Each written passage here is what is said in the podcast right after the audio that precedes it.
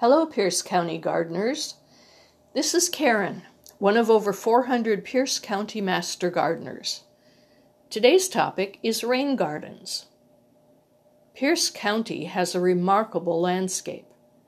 It covers over 1,800 square miles, from 14,000 foot tall Mount Rainier on the east to sea level at Puget Sound on the west. Puget Sound is the third largest estuary in the United States. The only two larger are Chesapeake Bay and San Francisco Bay. Puget Sound snakes from the Canadian border a hundred miles south all the way to Olympia. Before European settlement, this was a forested landscape. The forest ecosystem absorbed rainwater like a sponge filtering runoff into rivers that emptied into the Sound. Today, almost 4 million people live along Puget Sound from Everett to Olympia. 900,000 of them live in Pierce County, occupying over 360,000 housing units. All those house and apartment roofs, roads, highways, and commercial building roofs change the runoff pattern from rain. Instead of being absorbed and filtered in a forest, water is sent unfiltered through storm drain systems directly into Puget Sound. Lawn fertilizers, chemical contaminants left on roadways from automobile traffic, and a legacy of toxic waste from industry all end up in the Sound. The huge runs of salmon are gone.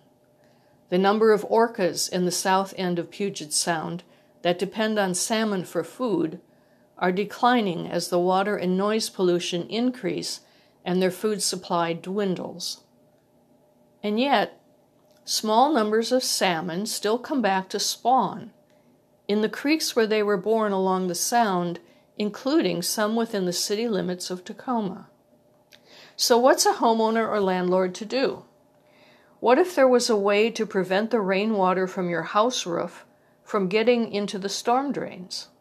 What if there was a way for you personally to do something to reduce the pollution that gets into Puget Sound? Enter the concept of the rain garden. Instead of letting roof gutters spill their contents onto driveways and streets, a rain garden provides a place to divert the water from gutters so that it can filter into the ground and not leave your property. Creating a rain garden involves multiple steps. The most important is examining the soil to see how well it drains. Heavy clay soils present problems because they don't drain well. It's very important also to calculate how much water would be produced by a heavy rain event and make sure the rain garden is large enough to handle that much water. Setting up a rain garden involves creating a low spot for water to accumulate and take up to a couple of days to drain into the ground. The dirt removed from creating the low spot can be used to create a berm. Surrounding this area with a berm, or low mound, allows a couple of things. It holds the water in place until it can drain, but it also allows for a greater variety of plants. A rain garden usually has three zones filled with plants that like the conditions in that zone. Zone 1 includes plants that don't mind wet feet. Their roots can survive being in standing water for several days. Zone 2 includes plants that like ground that is usually damp without standing water. Zone 3 is the berm area for plants that like moisture but need drainage for good health.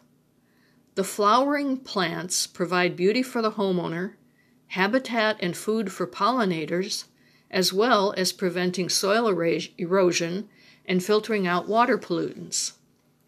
Since water follows gravity downhill, a rain garden has to take into account the drainage pattern of your property. Special soil blends are used to ensure good filtering of runoff by plant roots. Plantings are made up, often, of native flowering species that are known to do well in our climate and in rain garden conditions. Maintenance entails weeding, pruning shrubs, and replacing plants as needed. Pierce County has resources to help you create a rain garden. Master Gardener Rain Garden specialists have consulted on creating over 40 rain gardens in Pierce County. To get started, there are a couple of great websites. Google the words Rain Gardens Washington State University Extension. From the home page, you can click on How to Build a Rain Garden.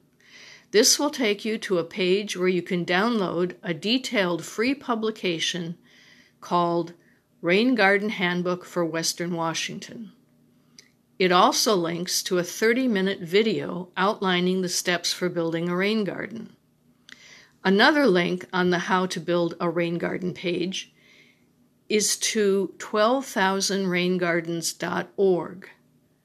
The 12,000 Rain Gardens website is produced by a coalition of groups involved in creating rain gardens in western Washington. On their website, you will find specific information on local resources and expertise, including possible grant funding in Pierce County. A rain garden can be both beautiful and functional, and you will know that you have made a difference every time it rains. And let's face it, in Pierce County, that is 158 days a year. Remember, if you have any questions about growing flowers or vegetables or landscaping problems, you can email your questions with photos of the problem to pierce.mg at wsu.edu. That's P I E R C E dot M G at WSU dot edu. Until next time, this is Karen, a Pierce County Master Gardener.